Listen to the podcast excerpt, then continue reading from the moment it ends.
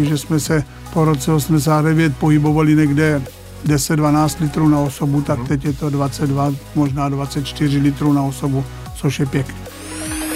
Já nesouhlasím s tím, že Morava na červené nemá, to je prostě mýtus.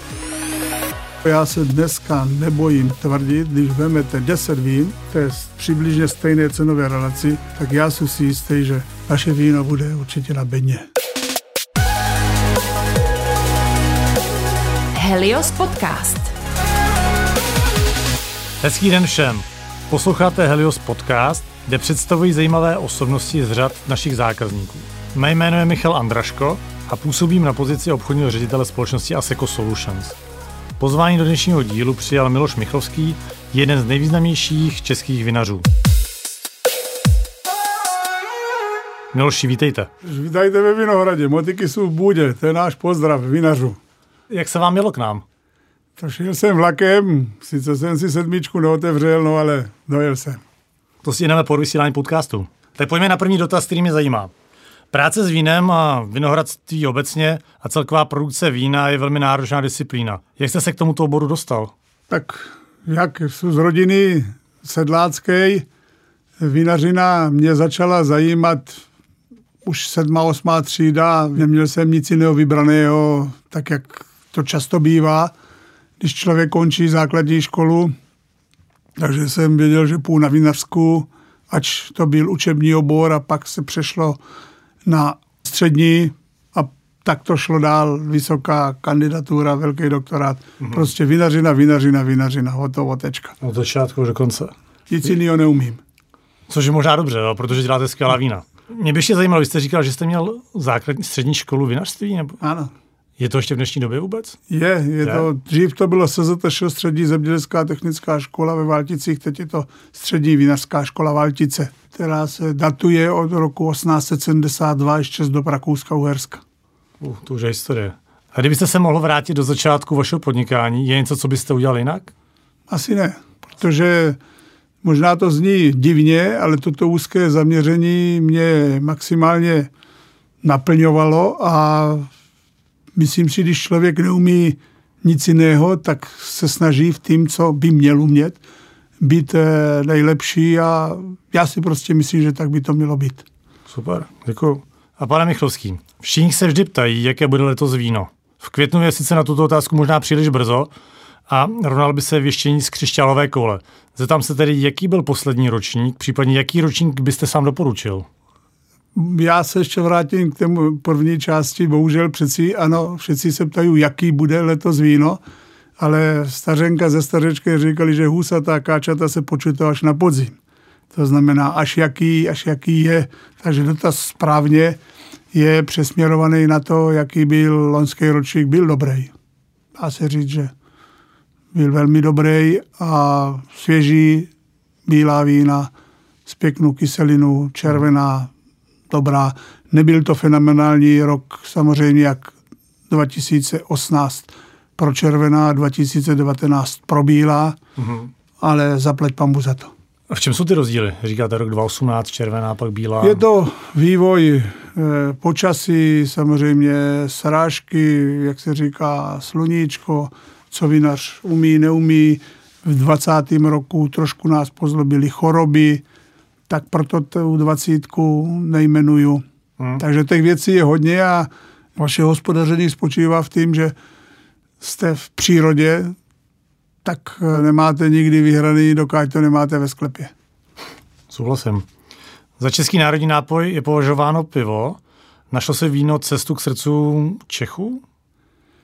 Já jsem mile překvapený, že to pivo, které má neskutečný fenomén vlastně všady, kde jsou v zahraničí, tak jsou pro ně Čech, to znamená zástupce státu piva uh-huh. a ne vína, proto se diví, že pracujeme i s víny, ale myslím si, že víno, které je vlastně kulturním nápojem a ta vzdělanost toho spotřebitela tím, že obzvlášť po roku 89 mohl vycestovat i do těch nejznámějších vinařských zemí, tak si myslím, že to hodně podpořilo spotřebu vína a nakonec to ukazují i čísla, jestliže jsme se po roce 89 pohybovali někde 10-12 litrů na osobu, tak mm. teď je to 22, možná 24 litrů na osobu, což je pěkný.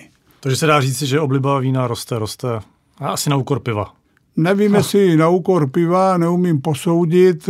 Já si myslím, že lepší bylo, kdyby to rostlo na úkor kořálky, ale v té víně, když se bude víc a víc orientovat spotřebitel na vína suchá, tak si myslím, že to bude ještě lepší.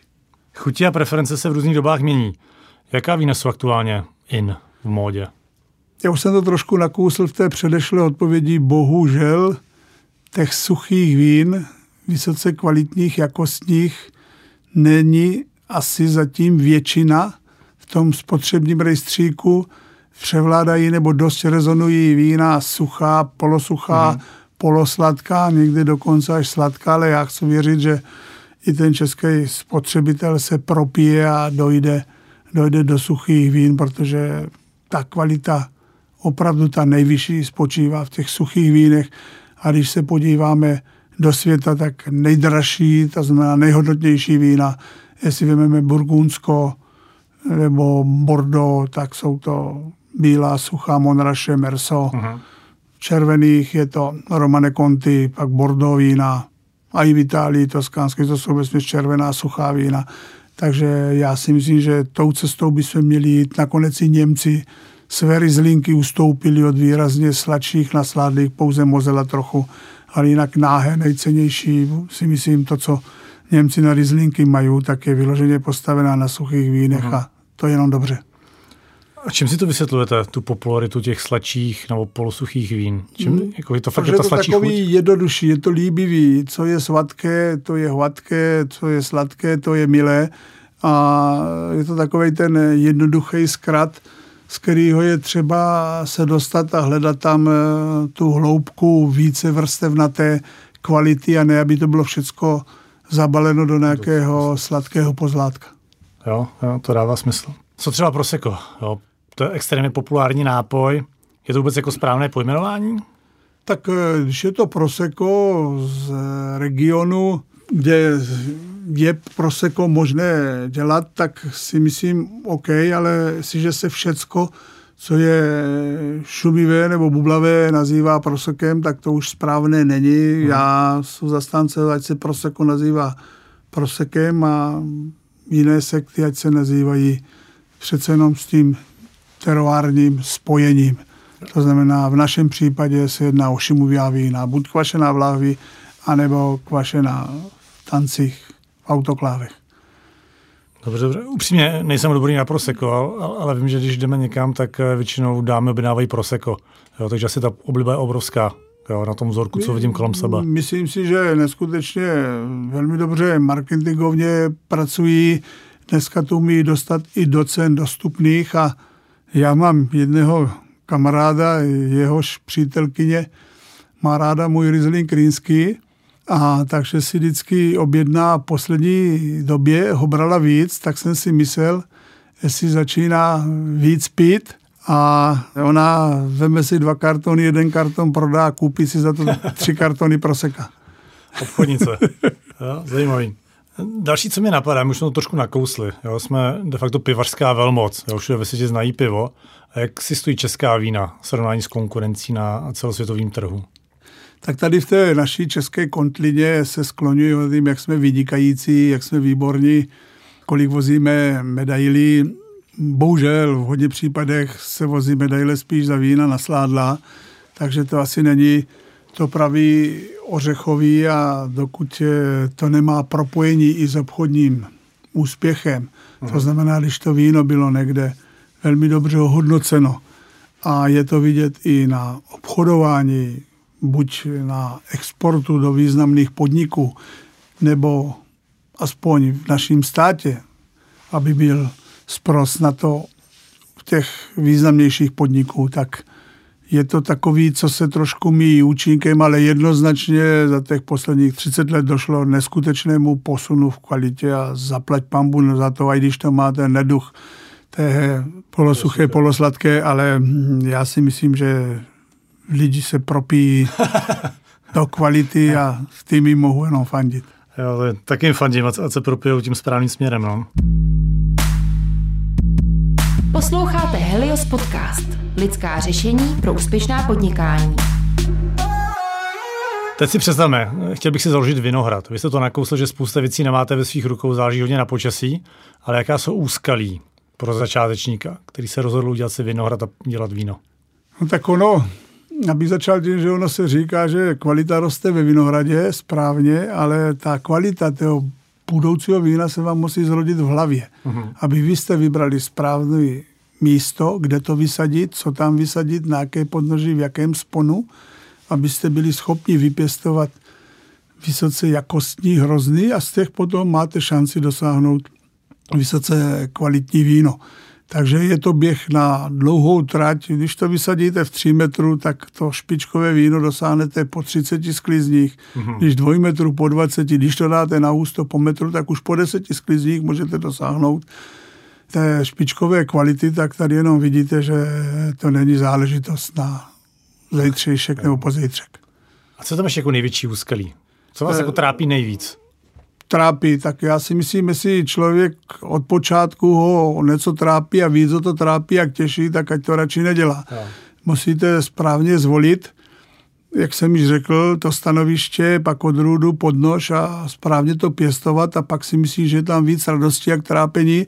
A jestliže někdy trápení dojde v případě těch eh, horších ročníků, to znamená ročníků, které jsou vhodné pro rozvoj houb, hlavně houbových chorob, tak to nám někdy možná dává zabrat, ale u toho dobrého vinaře je to otázka jedno, dvou roků za deset let a, a, a i s tím, když ví, jak na to, tak si umí poradit. Akorát to prostě nebude špičkové víno, a naopak z těch 8-10 let ta špičková vína taky budou jedno, dvě, obzvlášť červená vína.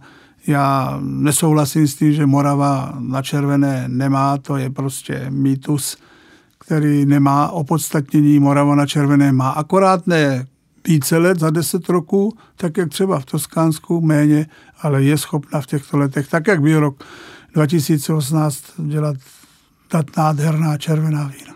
Super. Když ještě bavíme o tom, jak začít s produkcí vína, tak mě zajímá váš postoj k úspěchu nebo co jako vrchol vinařství. Já vím, že pro někoho to může být, že na cizím trhu někdo se řeší produkci lahví, někdo řeší ocenění. Co pro vás ten vrchol vinařství? Ono, jak bylo už trošku naznačeno i v té otázce, že v nějakém období je to jedno a v nějakém období je to něco jiného, tak určitě v těch začátkách člověk měl radost z toho, že to víno bylo úspěšné na výstavách, pak, že bylo úspěšné na mezinárodních konkurzech. Dneska si myslím, když to dělá dobře, tak si dovolím říct, že to můžeme považovat jako samozřejmost takže se od toho očekává víc. Aha. Eh, samozřejmě by nádherné bylo, aby to víno uspělo v mezinárodním měřítku v zaři, seriózních zařízeních, kde se prodávají vína možná v desítkách, možná i stovkách eur. Takže to asi bude ještě, aby to bylo ve stovkách, to bude asi chvíli ještě čekat. Ale myslím si, že takové nevyžádané oznámení toho, že obzvlášť díky dneska tím komunikačním sítím eh, se vám lidi ozvou nebo dají si tu práci, pošlu vám eh, mail nebo zprávičku, že pili vaše víno a že bylo nádherné a že si líbilo a že krásný večer, tak já si myslím, že tak, jak je to v biznisu, ten spokojený zákazník asi je to nejdůležitější. Souhlas. Jo, to se mi lehce nahrál, jak to vnímáte vy, takže pro vás asi ta spokojenost toho zákazníka. Já už nějaký rok vinařím, už mám nějaké roky za sebou, už mám taky, jak já říkám, medailí a diplomu dvě maringotky a třetí maringotku na to kupovat nemíním.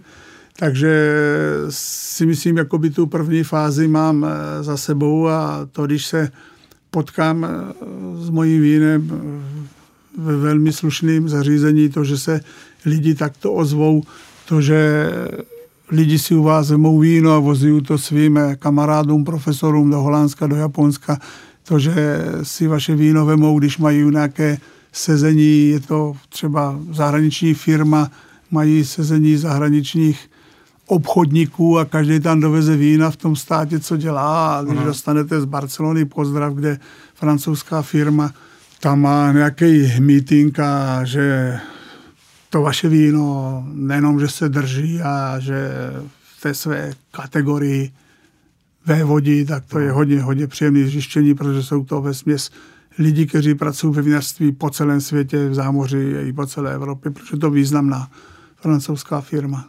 Mně se hrozně líbí, jak tím přemýšlíte, jo, protože spousta lidí se honí za tím, aby měl velkou produkci, aby byli všude vidět, slyšet, ale vlastně to děláte proto, aby ten zákazník byl spokojený, což jako správně. Jo, to je ta správná odezva, že to je tím dobrým směrem. Samozřejmě někteří mě kritizují, protože jsou v řetězcích, i když tam drtivá většina lidí nakupuje, hmm. ale prostě víno to beru jako, jak kdyby to bylo něco, co není to pravý ořechový, ale já tvrdím jedno, že důležité je, že i z toho řetězce, když si ten člověk to víno koupí a pošle tu zprávičku, že bylo výborný a že vám přeje hodně zdaru, tak to mě potěší stejně, jak kdyby to bylo já nevím, eh, já nevím odkud a proto já se dneska nebojím tvrdit, když vezmete 10 vín v té přibližně stejné cenové relaci, tak já jsem si jistý, že naše víno bude určitě na bedně. Když nebude skvělý. první, tak na bedně bude. Skvělý, skvělý. A kdybychom se podívali zpět třeba 30 let, jak jste to vnímal v té době? Teď říkáte spokojený zákazník, jestli jste měl nějakou metu, chci udělat tisíce lahví, 200 tisíc lahví. Bylo to no, jinak než teď?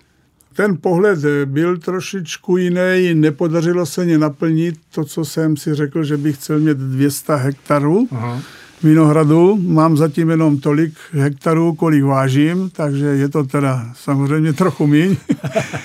Ale produkci zhruba dělám tak, jak kdybych měl 200 hektarů, to znamená, já si třetinu hroznů nakupuju, ale od dlouhodobých smluvních dodavatelů, no. kteří to dělají tak, jak já chci. Uh-huh. A před vynobraním si všechny ty hrozny objíždím a když se tam domluvíme, ať to dovezu, tak to vykoupím a když ne, tak prostě si to nechají a to si tu práci dávám já, i když děláme už spolem 20 let, proto, aby došla do sklepa dobře vyzrála a zdravá surovina a pak už si s tím myslím si, že poradíme. Co se týče vlastních hroznů, to je samozřejmost. No, to máte pod kontrolou.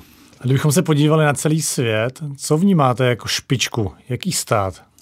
Jakou oblast? Tak už se to tady zmiňovalo, samozřejmě velké vinařské státy asi, kde ve vodí Francie nejlepší sekty, šampaň, nejlepší bílá vína, Burgundsko, Monraše, Merso, nejlepší červená, Romane Conti, Bordeaux. Takže tam asi si ten prým drží, ale myslím si, že na paty šlapou hlavně v červených vínech Toskánsko a i, i, i Španělsko, kde se možná později ustoupilo od té masovosti a šlo se za kvalitou. Takže v těchto červených vínech si myslím, že jsou to tyto dva státy. A bílých musím opomenout vedle samozřejmě burgundská, tak jsou německé rizlinky, již vzpomínané na to prostě Fajn. jsou vína par excellence.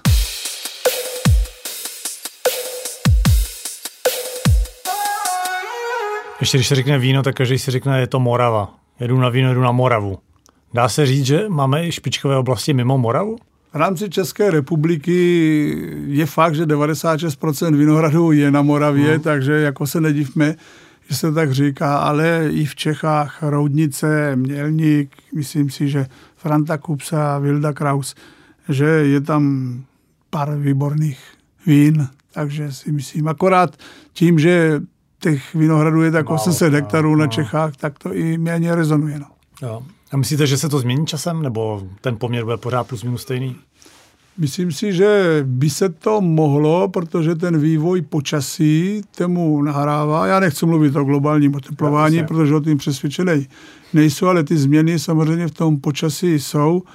A trošičku se to vrací, protože za Cezara byla Anglie plná vinohradu Mm-hmm. Takže si myslím, že i u nás ve středněvěkových období bylo podstatně více vinohradu, takže se to bude rozšiřovat ale i na Moravě, i v Čechách. A jestli se změní poměr 96 a 4% to už nevím, ale ten prostor pro nárůst pěstování hmm. špičkových hroznů je jak v Čechách, tak i na Moravě. Fajn, děkuji. Mám hlavně takovou záludnou otázku. Jo? Teď je trend pít nealkoholické nápoje. Pivo nealkoholické, gin nealkoholický, vodka nealkoholická. Myslíte, že se dočkáme nealkoholického vína? Aby to nebyl nějaký vinný juice? Já nevím. Je čím, to možný vůbec? Já nevím, čím spočívá ta zaludnost té otázky, ale já už mám 10 nebo 12 roků velmi sofistikované zařízení a my už právě tyto roky nealkoholická nebo de, nealkoholizovaná vína děláme a na ten první pohled eh, většina lidí to ani nepozná, takže to není džus. My prostě musíš napřed udělat špičkové víno uh-huh. a pak díky tady tomuto sofistikovanému zařízení ten alkohol z toho vyoperuješ a většina těch ostatních látek, které vzniká fermentací, tam je, tak jsou to vína, která, a to se nebojím říct, právě vína, prostě dálkolizovaná, která mají neskutečný boom a když to mírně přeženu, tak nestíháme. Před ještě pěti rokama nás to hodně dusilo, ta investice, ale zaplať pambu teď se začíná vracet. A se na druhou stranu, kdo by chtěl pít alkoholická vína, že jo? No, to jsem si taky myslel. To první sdělení do etéru provedla Pavlína Filipovská, když ještě byla v nějakém časopisi. A na to došly během týdne stovky mailů. Já jsem teda čekal, že to budou hlavně šoféři, ale šoféři asi piju i za volantem. Ale byly to hlavně dámy, které byly buď na mateřské nebo těhotné. A dneska i chlapi, čistě profesionální řidiči, ale prostě někde, někde musí být a z těch ostatních nápojů nealkoholických asi už neví, jak by, co by, tak si dají toto. Je to velmi příjemné zjištění a natrávení a vůbec na to to má velmi pozitivní vliv, takže mm-hmm. a co je zajímavé, děcka si to oblíbili. Děcka? Děcka si to oblíbili, které se prostě cítí dospělými protože dřív, když jim nalili mhm. něco stejné barvy a třeba i šumivý, ale bylo to tak, jak jakákoliv šťáva nebo nějaký nápoj, tak to tak nebylo, i když to bylo sladké. A dneska ty naše vína nejsou tak sladká, která jsou dealkoholizovaná, ale má to vůni pravého, pravého vína, tak já prostě si často všímám, že i pohárky a že ty děcka je období výrazné, kdy se snaží kopírovat své rodiče anebo ty dospělé a to si myslím, že jeden si to dokonce nosili do škole, tak mu to učitelka zakázala, i když to bylo nealko, ale to, že to je v lahvi podobné vínu, tak měl s, tím, měl s tím problémy, ale potom mu to teda doma vysvětlili, ale si to otevřel, bylo to na šroub, měl pohárek a po přestávce si dal skleničku. A, no, takže v žádném případě nechci, aby to bylo chápano, takže nějak člověk nabádá. nabádá nebo připravuje děcka, chystá, chystá na to, ale já si myslím, že ta pestrost té chutě a nakonec i to složení je tak bohatý, že je zajímavý nejenom chuťově, ale že je opravdu prospěšný, tak jak já říkám, i na to trávení, protože to jídlo čím má to děcko zapít. No. No. Je, je to zajímavé, akorát přemýšlím, jestli si nedám dneska doma s dětma dvojku vína, no. No tak... Sice mají 6, 6 a 3, ale... Tak já piju ode 4 roků a taky jsem vyrostl, takže to tři lety nevím, tam nemůžu říct tam, tu zkušenost. Tam ale... si ještě počkáme radši chvíli. No, no, no. Co mě zajímá, když tu o vínu, tak jaký jsou odrůdy, jak se daří víno a tak dále, ale v jednom časopisu se zabývají investicemi a říkají investiční vína, jak zhodnocují každý rok 5 až 6% jak to vnímáte vy? Jak, jaká vína jsou vhodná jako investice do budoucna? No, myslím si, že co se týče našich moravských vín, tak to ještě nějakou chvíli bude trvat, protože investovat eh, můžete, ale musí to být brand, uh-huh. který má tu silu. Musíte být přesvědčení, že to víno se vám bude vyvíjet tím správným směrem a ta hodnota bude. To znamená, že opravdu vám to ta se zhodnotí a že to zároveň někdo koupí, protože vy můžete říct, že se to zhodnotí, ale když to někdo nekoupí, pak za tu nárůstovou cenu, tak, tak to nefunguje.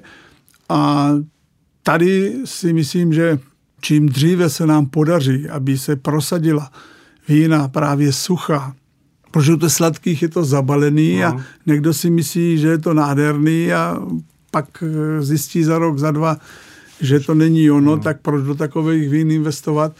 Ale když se nám podaří to orientovat na ta suchá vína, bílá, aspoň po roku, lépe po dvou, červená po dvou letech, lépe po třech, a ty vína budou mít potenciál několika let, aspoň dvojciferně, to znamená aspoň více jak deset let, tak pak si myslím, že je šance, aby i naše vína byla takto zhodnocována. A vy sám máte nějakou kolekci vín, archivních, investičních? Já mám vína, která jsou takto připravována. Je to několik řad od jedna plus jedničky, premiér, prezident, samozřejmě i VOCčko, kdy to má moc zkoušeno, že to má na 10 i více let a v případě těch červených z těch výborných ročníků i 15, i, i 20 let.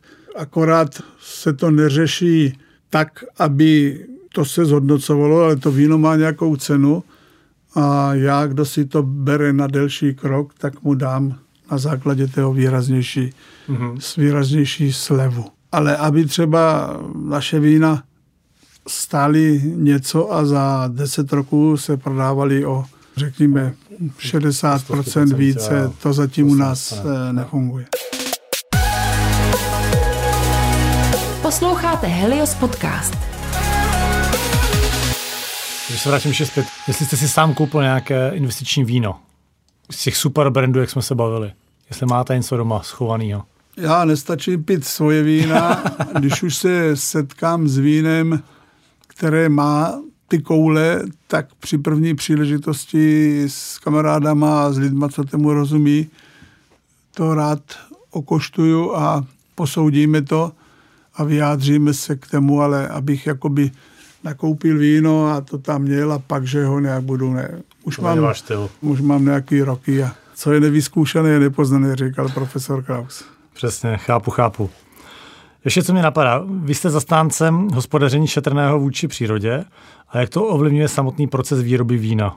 Tak já bych trošičku té výroby se bál, protože já říkám, že víno se tvoří nebo připravuje a vyrábí se šrůvky, kdy nastavíš mašinu a ta dělá stejné produkty, když to víno je umění každý rok.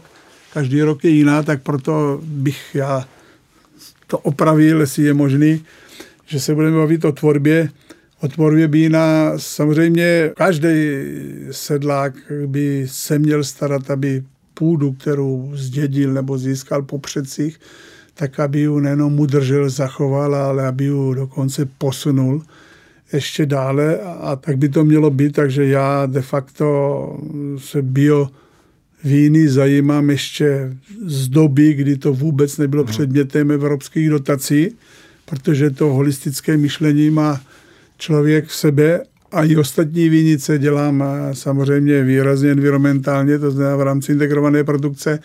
Akorát mám pohled na bio vína jiný, jak většina vinařů, kteří to dělají na obyčejných odrůdách. Já to dělám na nových odrůdách, které geneticky jsou odolné a ne nějaké genoinženýrství. Prostě klasickou tvorbou, křížením otce matky vzniká potomek, tak tak tvoříme nové odrůdy a tyto odrůdy pěstujeme, takže tam nemáme problém to udržet s dvoma postřiky a ne s šesti a možná, možná osmi.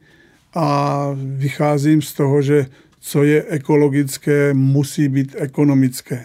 Když to, když, když hospodaříte ekologicky na normálních odrůdách a potřebujete dotaci, abyste přežili, tak tam mě to rovnítko ekologické, ekonomické nefunguje. Jo, souhlasím. A poslední otázka na závěr. Když se podíváme do budoucna, kde se vidíte třeba za pět let? Jaké máte plány?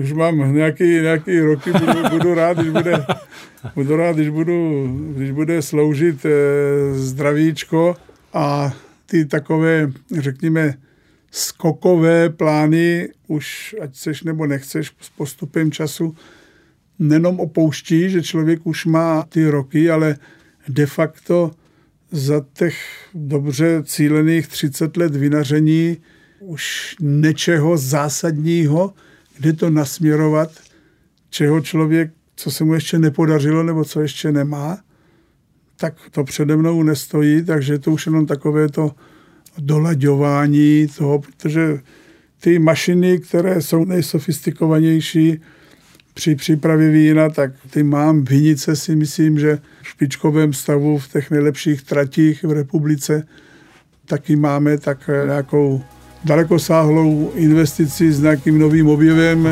nečekám, protože nejkrásnější zjištění za tu dobu vinaření je to, že nejlepší vinař je ten, který se plete vínu co nejméně do cesty. To znamená dojít k tomu, aby co nejméně jste vstupoval do toho vývoje vína, tak to je to nenádhernější. Skvělý. Moc děkujeme za dnešní rozhovor. Miloši, děkuji, bylo to velice příjemné. Taky díky a dojďte někdy do Rakvic na pohárek. Do Rakvic, jedině do Rakvic. Na zdraví. Na zdraví. Poslouchali jste Helios Podcast. Lidská řešení pro úspěšná podnikání.